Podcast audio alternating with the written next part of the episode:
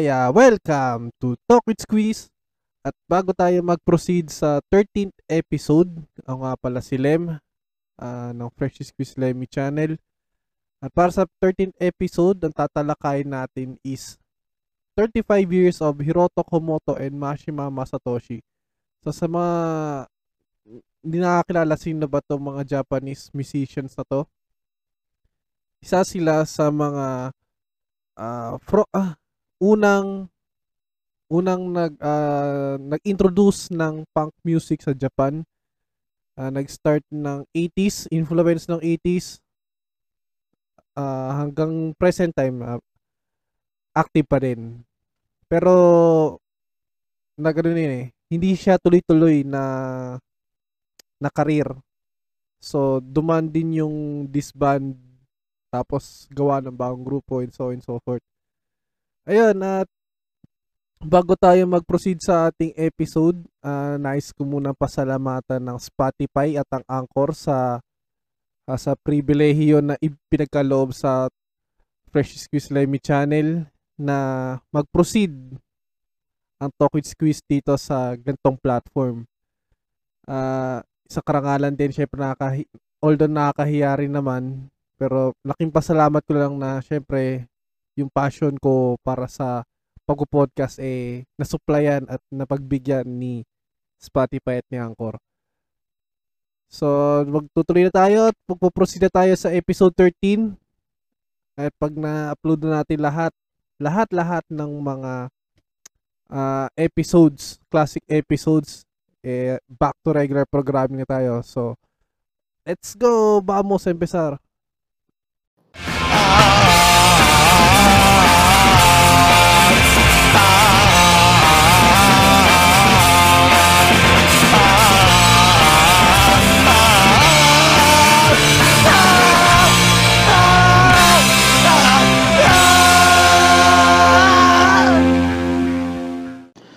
Okay, uh, 35 years of great rock and roll music. Okay, Japanese rock and roll music of Hiroto Komoto and uh, Mas Mashima Masatoshi or simply Marcy. So, yung dalawa ngayon, uh, parang ang genre kasi uh, nila is uh, Japanese punk rock. Pero, si Mashi kasi is more like a bluesman. So, bluesman sa mga hindi nakaalam or dagdag uh, kaalaman, um, siguro ano, uh, notable na lang na mga bluesman ng American music is uh, Bob Dylan, uh, Johnny Cash, Johnny Thunders, ganun. Pero Johnny Thunders more on like, rock and roll. So, ayun, parang yun yung genre ni Mashi talaga, Marcy. Mashi kasi dahil Japanese. So, si Hiroto talaga is more like punk rock na tao. So, greatest influences ng dalawa kasi halos nagsama na sila, parehas lang naman. Tsaka, siguro pana, panahon din nila na, na talagang siguro bago sila mag-start as a band eh yun nga may mga nakailigan ng music so started with The Clash Ramones uh, Sex Pistols Beach Boys The Beatles uh, ayun The Who So, ang signature kasi ni Hiroto is yun nga yung bop. Pag, every time he performs, uh, he bops. So, yung, ang bop, ang bop kasi is like a dancing in rock music. So, ayun. Uh, si Mashi naman, parang yung style niya sa pag-perform is parang uh, Elvis Presley. Uh, ayun, mag-umpisam tayo, Hiroto, Hiroto Komoto. Born March 17th of 1963. Japanese rock singer who has who has front, fronted bands such as the Blue Hearts, the Hilos, and the Cro-Magnons. Isa siyang musician, songwriter, composer. Parang kasi, personally, nung na tuklasan ko talaga yung Japanese punk bands, hindi mo na sila. So, may na, may nakilala ako na band, Japanese punk band, like, Nag-start talaga yun kasi sa Naruto OSTs, official soundtracks. So, yung opening 6 ng Naruto, yung No Boy No Cry. So, uh, punk rock yun. Uh, made by Stance Punks.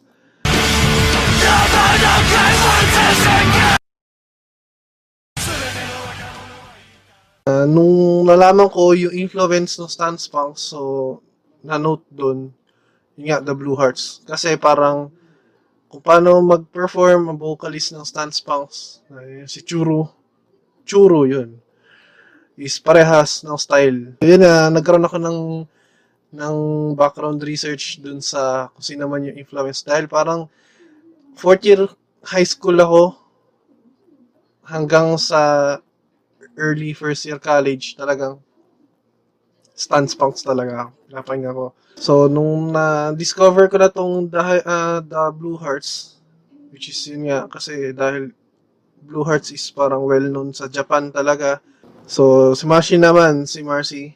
Masatoshi Mashima, oh, born February 28, 1962.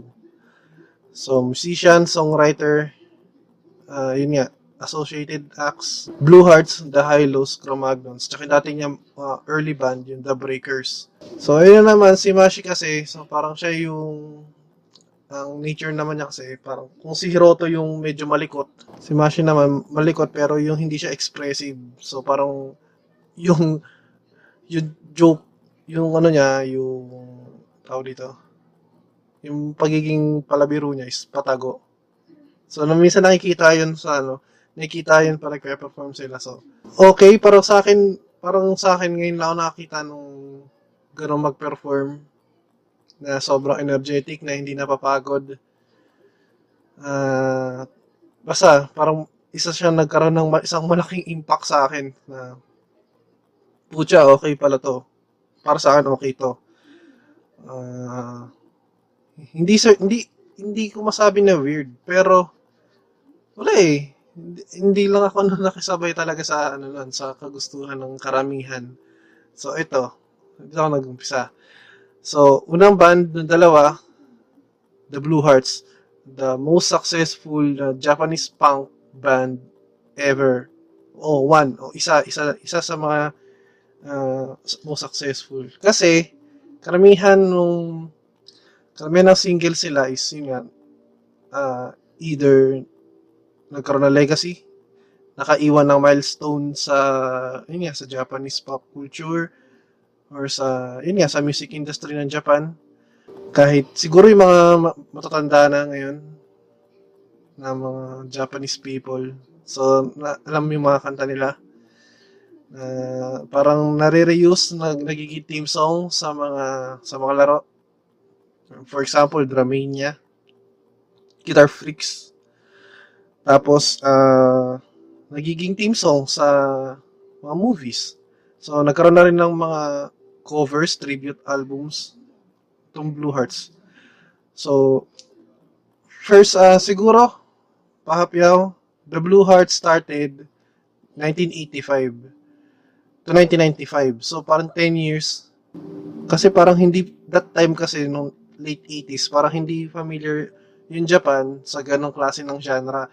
Punk rock, tapos yung super, super energetic, sobrang, sobrang malikot. So, parang, kumpara dito, kung ikukumpara ko siya ngayon, para akong teenager na nakinig ng, for example, ng uso na na pop music which is alam naman natin, ang music uh, defines who we are or yung dinidefine niya kung ano yung personality mo ngayon. Mga ganun.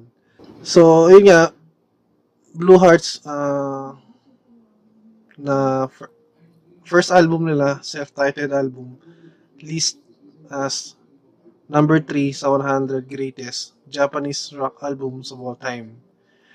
So, ang una ko nalaman kasi na single sa kanila is yung Linda Linda. Which is, uh, nung natuklas ako na yung kanta na yun, ang daming version from the band. Ang daming cover. Nagkaroon na ng, ng album from different artists covers na naging title din siya ng ng uh, pelikula way back 2006. So yung start, uh, starring Beiduna. Kung kailan yun, para siyang Korea, eh, Korean na nagkaroon ng movie sa Japan. So, syempre, ang parang common na pelikula ng mga teenage na Japanese yun guys, yung parang college, high school teams, yung ganyan. Kasi parang, actually noon, hindi ko talaga maintindihan. Pag ako kasi, pag hindi ko native language ang pinapakinggan ko, pakinggan ko muna yung tono. Pag nakuha ko ng tono, lyrics naman. Eh, syempre, that time, 20, 2009, hindi pa ganun ka okay ang ano eh. Hindi pa ganun ka okay ang video source sa YouTube. So, search mo ngayon sa Google, translate yung lyrics. So, nagusto ko tong kanta na to kasi love song siya. Pero, walang, wala pa atang nakagawa na kanta dito na love song na kinumpara, halimbawa ako, manliligo ako, na in, sa sobrang pag-adore ko doon sa babae na kung, kung sorry, kumbaga kinumpara yung kumbaga kinumpara yung sarili sa mababa tapos yung ina-adore niya sobrang taas.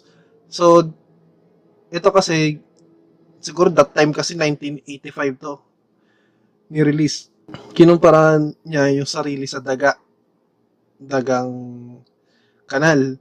So parang yun yung naging point na sobrang nag-catch, na-catch yung attention ng mga Japanese teens. 飛ぶねずにみた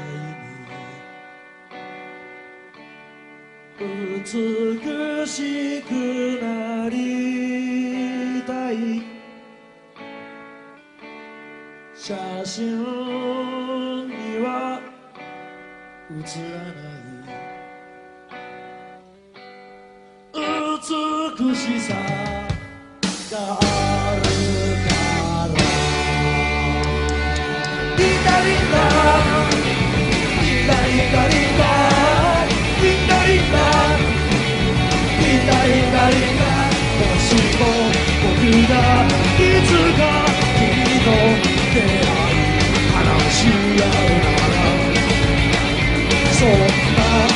you are.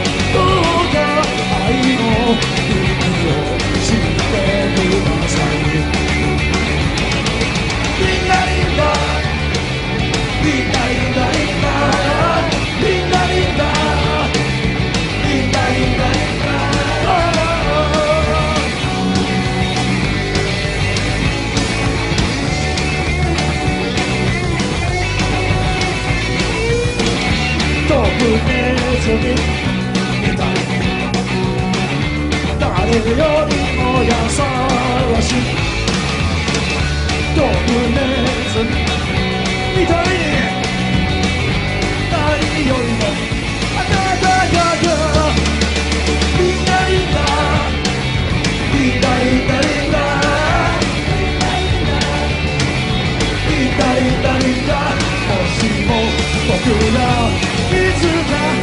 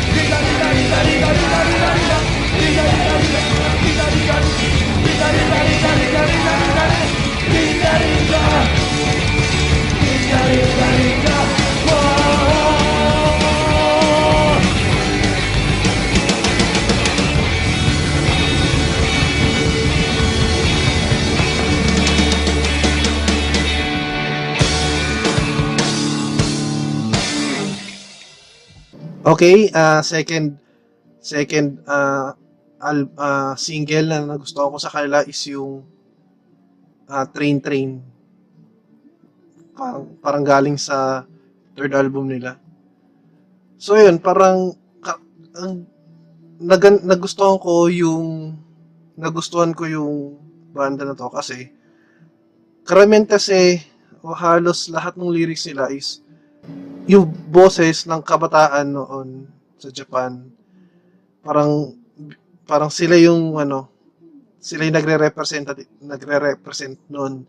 Uh, in-interpret nila kung ano yung parang salobin talaga ng mga kabataan noon. Sa Japan meron silang kantang Blue Sky which uh, tungkol sa ano uh, parang hin- hindi tamang pagtrato sa ano sa uh, black skin ganun so uh, all about racism yun na The future is in her hands. O, yun, kanta nila yun. Mirai wa boku ga no tenonaka. Boses ng kabataan kasi yung tema nila. Mga karami ng kanta nila.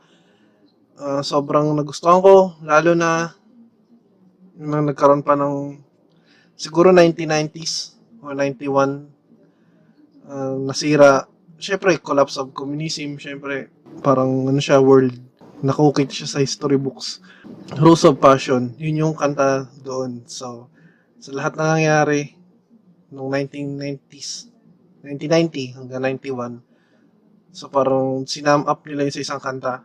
Rose of Passion, parang ang, ang lyrics kasi niya is parang ano eh, parang kalimut, parang ang patungkol niya is yung kalimutan niya yung nakaraan, tapos keep keep moving forward. Ang weird eh, parang kasi nung pinapakinggan ko siya, o uh, sa let's say nas naririnig din ng mga ka- kaibigan ko ganyan, kaklase ganyan. Peers.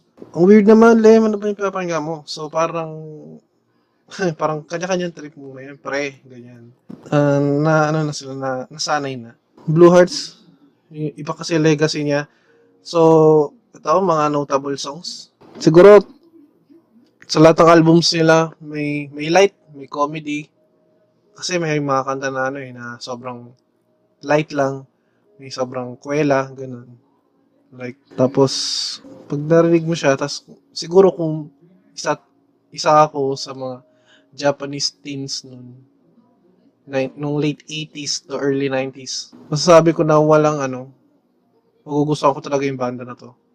Yun. Kasi, parang iba pa yung panahon nun. Kahit saan bansa naman, parang hindi parang hindi na ano, hindi hindi na ilalabas ng kabataan ang boses talaga nila. Ito na yung parang late ah, 91 nagkaroon na sila ng kung gaano sila kalakas sa Japan as in yun na nakakapuno ng ano ng stadiums 91 nag, nagkaroon sila ng tour sa US so may may clip nun sa sa YouTube na eh parang kasi dati parang sobrang sobrang pagkahilig ko talaga sa kanila nun. Syempre lahat ng clips sa YouTube pinapanood ko na. Nung nag-tour sila sa US, syempre hindi naman nila native language yung US pero karamihan ng influences nila ayun nga Americans, British ganun. Nakapag-tour sa US pero sa mga bars. Siguro mga sikat na na pub or performing bars sa ano sa US like CBGB, gano'n. Nung nakakita ko yung clip na yun, mga clips nila, yun nga, Japanese kasi yung lyrics na binabanggit nila. So parang, ang mga Americans nun, kasabay nila, through tunes. Hindi ba mabigkas yung language, pero yung stage presence, tapos yung, yung tone, yung tunes na sobrang nadadala ka rin. So parang nagustuhan din ng ibang Americans. So may mga interview yan kasi parang, na ano rin yun eh, parang may video clip na in-interview sila ng MTV. So yun yung parang, yung peak nila, na which ended 1995. Hindi ko alam kung uh, indifferences nung kasi so parang kumbaga sobrang sikat mo eh. Tapos biglang hindi ko alam kung hindi na hindi na nagkasundo. Yung apat, papakilala ko yun nga, The Blue Hearts, um, Hiroto Komoto sa vocals, Mastoshi Mashima as guitars, uh, Junosuke Kawaguchi bass and Tetsuya Kajiohara drums. So hindi ko alam kung hindi sila nagkaka, nagkasundo na nun. Pero na, na-disband, na-disband yun, month after, nagkaroon na ng bagong band. So, doon na umusbo yung The High Lows, in which si Mashi sumama siya kay Hiroto. Tapos nag-form ng band. Ngayon, ang agreement, ah, hindi na nila kakantahin yung mga kanta nila sa Blue Hearts.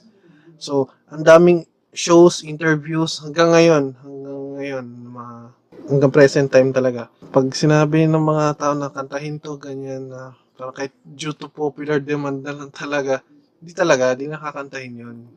Kasi, parang, ang may, may ano sila, may statement sila doon na, ano, na, it's all in the past. Ayun nga. So, hindi na nila binabalik yun. Parang, yung appreciation nandun sa tao. Oo, na-appreciate na nila yun. Pero hindi na nila kakantahin yung ever kahit mag ah, mag solo show si Hiroto o si Mashi mag solo show hindi na nila kakantahin yun. Pero alam ko si Mashi kasi hati kasi sila halos ni Hiroto ng pagsusulat sa mga songs sa mga yun yan, sa tatlong bands na itatakil natin ngayon. Si Mashi kasi minsan iniba niya lang yung rendition.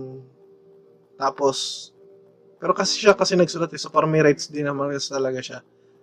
So, pinaperform na yan sa solo concert niya minsan. Yung Raw Life. Which is yun yung solo album niya. So, dami ring singles nun. So, ito na, High Lows nag-start 1995 na kinagulat din ng maraming Japanese nun kasi iba, ibang, ano na eh, parang yung Blue Hearts, yung last three years nila, medyo nag-iba na sila ng ano, hindi na sila more punk rock, progressive punk rock na.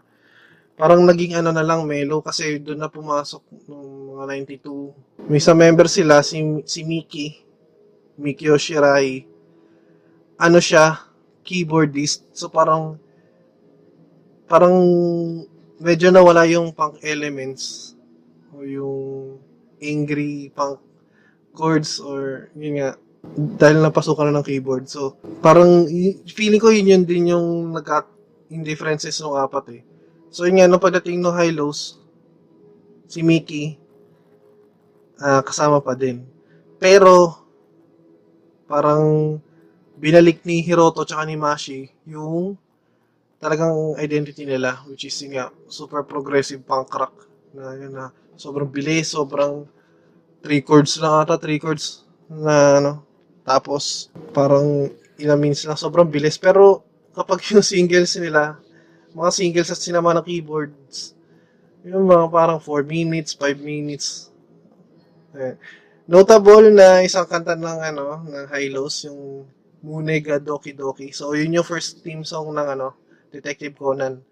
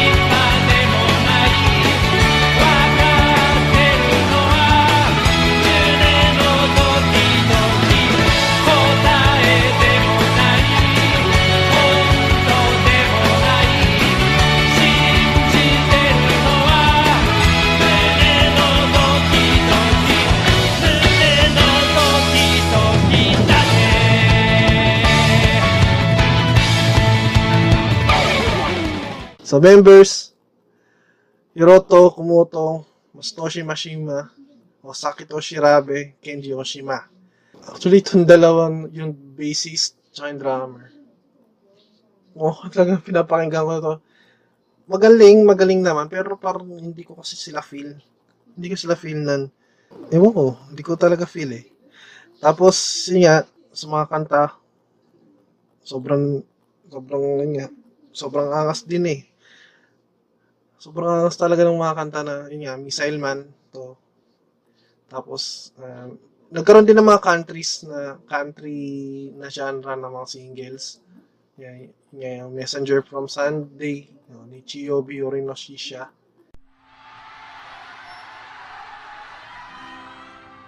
Natimiyo ka!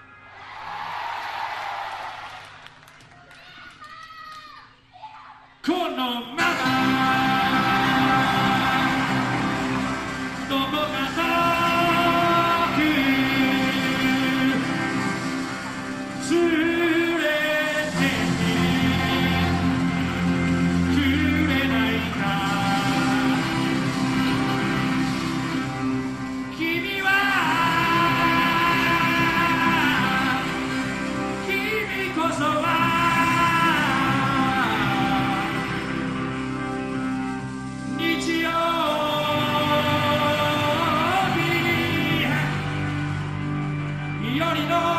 し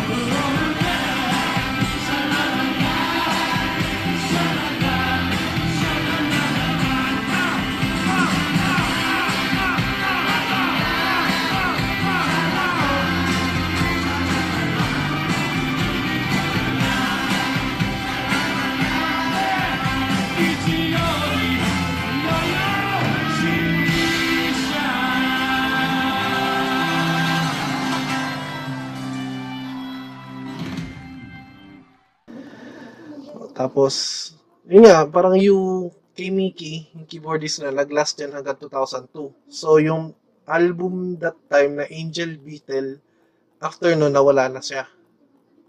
So, parang balik na naman sa four, four-man band yung, eh, parang Blue Hearts din. Pero, ang pangit lang kasi nun, syempre tours. Tapos, yung mga, yung, syempre, yung mga naunang singles, may keyboards yun. May keyboard elements. Wala. Tanggal. Nung simula na wala. So, ang pangit nating, pakinggan, parang, may kulang. Kumbaga wala yung buhay eh. So, personally, favorite na album ko sa era sa banda na to is Baum Kuchen. Ba, hindi ko alam kung anong language yun. Pero parang may, hindi siya Japanese eh. Hindi ko alam kung parang German siya. So parang hanggang ngayon nabibi, nakapaisip ako kung anong language yun. Kung saan nila nakuha yun. Tapos ayun.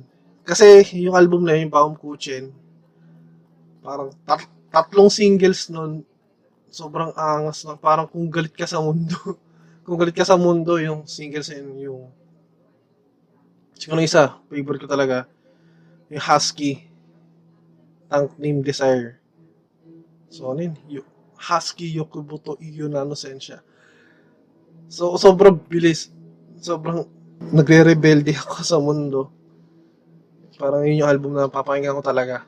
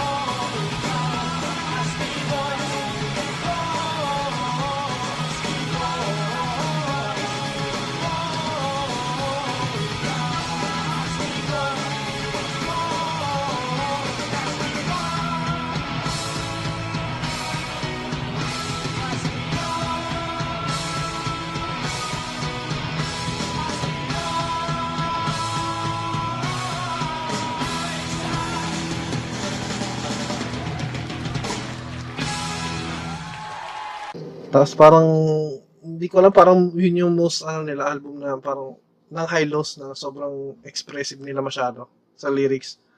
Parang wala, wala silang metaphors sa mga lyrics ng, ng, mga, ng mga kanta sa album na yun. Parang lahat, ano, direkta na. Parang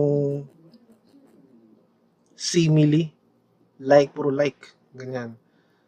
Direct ano na siya, direct ah, description. So, ayun, nag-last yun hanggang 1995. So, 10 years ulit.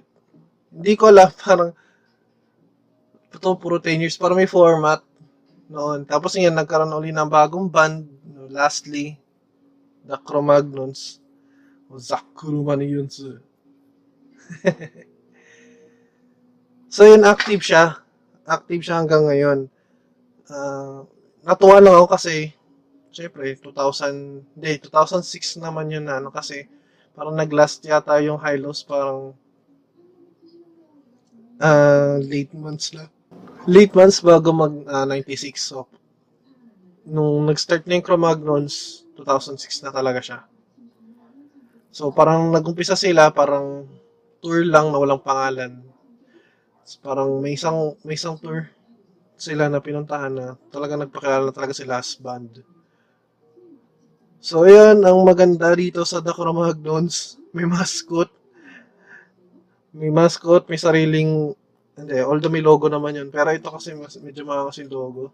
Siguro dahil matanda na yung dalawa, si Hiroto at si Mashi. So hindi pa sila naghiwalay dun.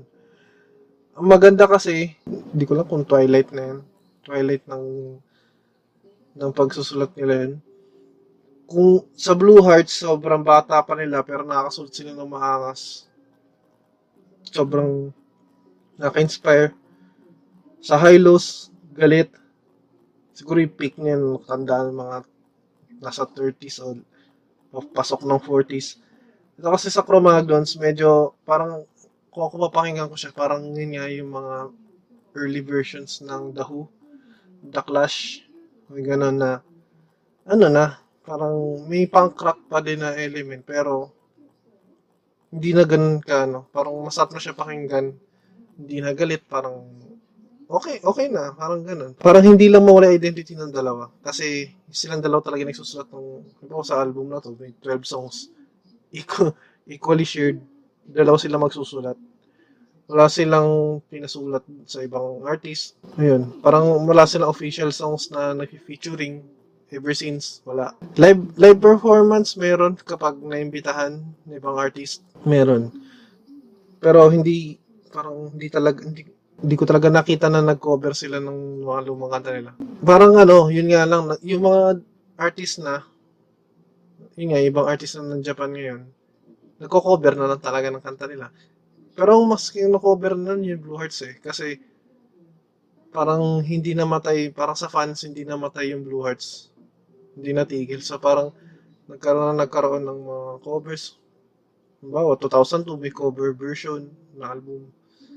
2003, 2005, which is yung panahon na yun, high lows pa sila. Tapos 2010, nagkaroon ng 25th anniversary tribute. Tapos 2015 yung nga yung 30th. So, yun nga, sobrang, tas, yun nga, sobrang dami ko na nakikita na nagko-cover talaga ng kanta nila eh. So, parang, sa akin, ano siya, hindi siya, parang hindi siya underrated, hindi lang talaga, ano, Siguro nasa Japan ako. Siguro may appreciate ko talaga. Pero sa Jap sa Pilipinas kasi, lalo na yung mga ibang kanta nila sa YouTube talaga, ano eh, parang na, naka-restrict. Hindi pwedeng i-play sa Pinas. Yung talagang mga official uploads. Yung mga pwede, ay ang halos mga kapanood yung mga fan, ano eh, fan uploads na eh. Pero yung mga ano, yung mga official videos nila, most likely gagamit pa ng VPN para mapanood. So yun, na uh, Cro-Magnon sa Ozak Kurumani yun sa ako po sa Hiroto Komoto, uh, Mashima Mastoshi, Masaru Kobayashi on bass, and Katsuji Kirita on drums. Hanggang ngayon, sobrang gusto ko talaga tong banda na to.「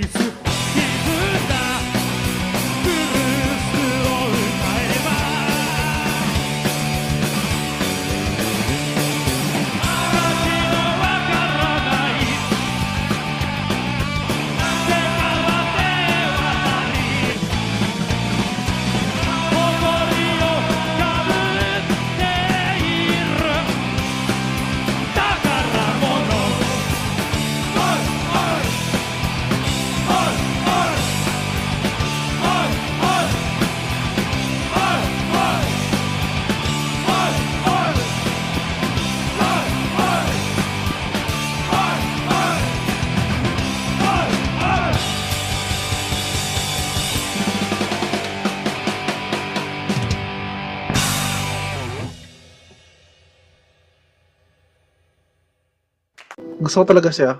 Gusto ko, gusto ko talaga kasi si, hanggang siguro nag-graduate ako, parang pag ito yung soundtrack ko, parang ayun, parang kompleto ang araw ko. Minsan, naglo-loop na lang ako ng naglo-loop ng buong discography nila. Yun, minsan, isang taon yata, isang ilang buwan din yata. Sobrang naano ko, sobrang, ito talaga yung feeling ko buong college life ko sa kanila umikot yun eh. Sila talaga yung laman ng playlist ko. So ngayon, ah, active pa din. Ah, 57 years old na si si Roto, 58 yata si Mashi. So, kung makarating sa kanila to, maraming salamat sa ano sa inspirasyon. Ah, oo, oo, wala masyadong fan, wala kayong masyadong fan dito sa Pilipinas. Kung meron man, ah, kasama na ako doon sa iilan na yun. So, maraming salamat sa inyo. Parang six years. Ayun nga, ang buhay ko, eh, kayo yung ano, inspirasyon. First and, first band, second band nila, eight albums. Present band, Cro-Magnons, oh, 10, 10 albums. So, sana ito na yung ano, ito na yung last last band yun na ano, na kayo mag kayo. So, parang open letter na siya. Sobrang ano, sobrang sobrang sinusuporta ko na kayo. Lalo ngayon, lalo ngayon eh, kaya ko ng, halimbawa, kaya ko na kayo suportahan ganun. Halimbawa, may mga albums na kayo na ano, na talagang kaya kong ginagawa kong para magkag- makakuha lang ako. Noong dati hanggang YouTube lang ako. Eh, sa YouTube kasi hindi naman na-upload lahat ng buong albums eh. Um, lalo na sa torrent. Sorry, sa torrent talaga. Hindi naman lumalabas eh. Hindi lumalabas yung hal- buong discography kasi nga ano, parang parang karamihan kasi na nasa karamihan kasi na nasa torrent talagang yung mga well-known talaga eh. Yung, yun nga, yung sikat talaga. Ganun. Sa, kasi parang yung sa atin naka, hindi ko alam, parang, kung ano sino yung matunog na lang, matunog sa internet, yun yung nasa torrent halos. Nakikita mong sobrang dami. So yun, uh, nakaka-inspire, nakaka-inspire talaga yung mga kanta nila. So, kung wala kayong mapakinggan, oh, medyo pakinggan nyo na lang din. Bibigyan ko kayo ng link or yun nga, samples. Yun, nag-play din naman siya dito sa, ano, sa channel. So, yun, parang maraming salamat dun. Huwag kayong, huwag kayong titigil, Mashi, Hiroto-san, Domorigato.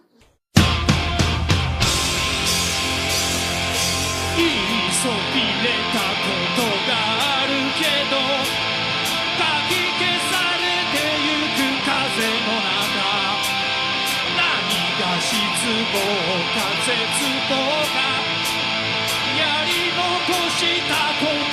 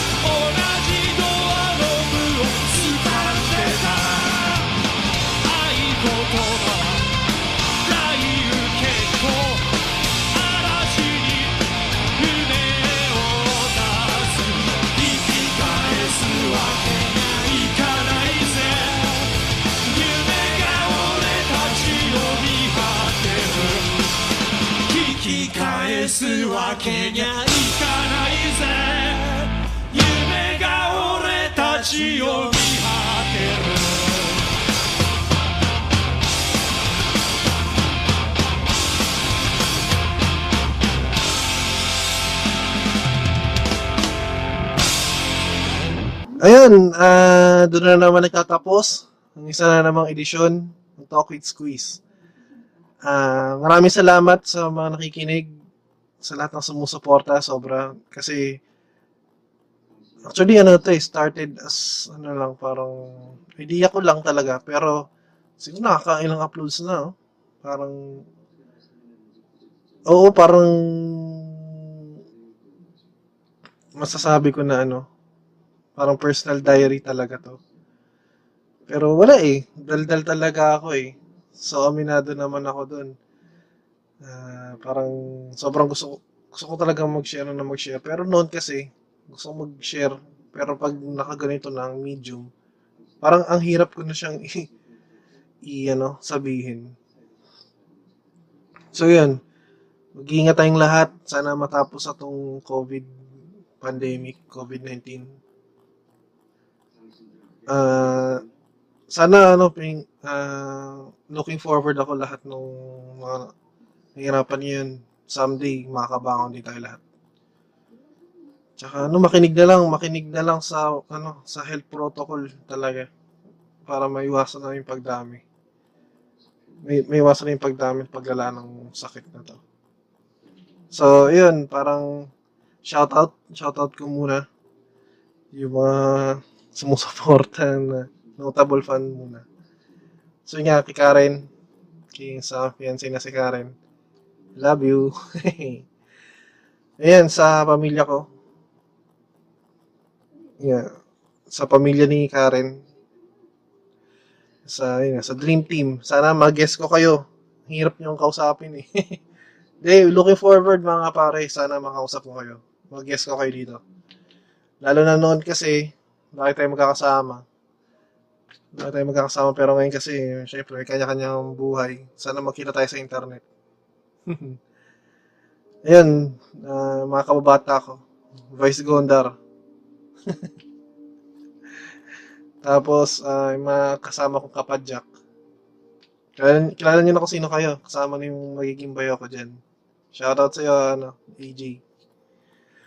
Tapos, ayun, ah, yun nga, parang masabi ko ng mga kapatid sa trabaho, ganyan. Yun, alipin kapatids. Alipin kapatids, tsaka ang Macho Popsi. Okay, you heard it right, Macho Popsi. so, yun, ah, maraming salamat. Kita-kits sa next upload. Ingat tayong lahat. Peace. Lem. Out. See you sa next upload. Maraming salamat. Oh, oh, oh, oh, oh, oh, oh.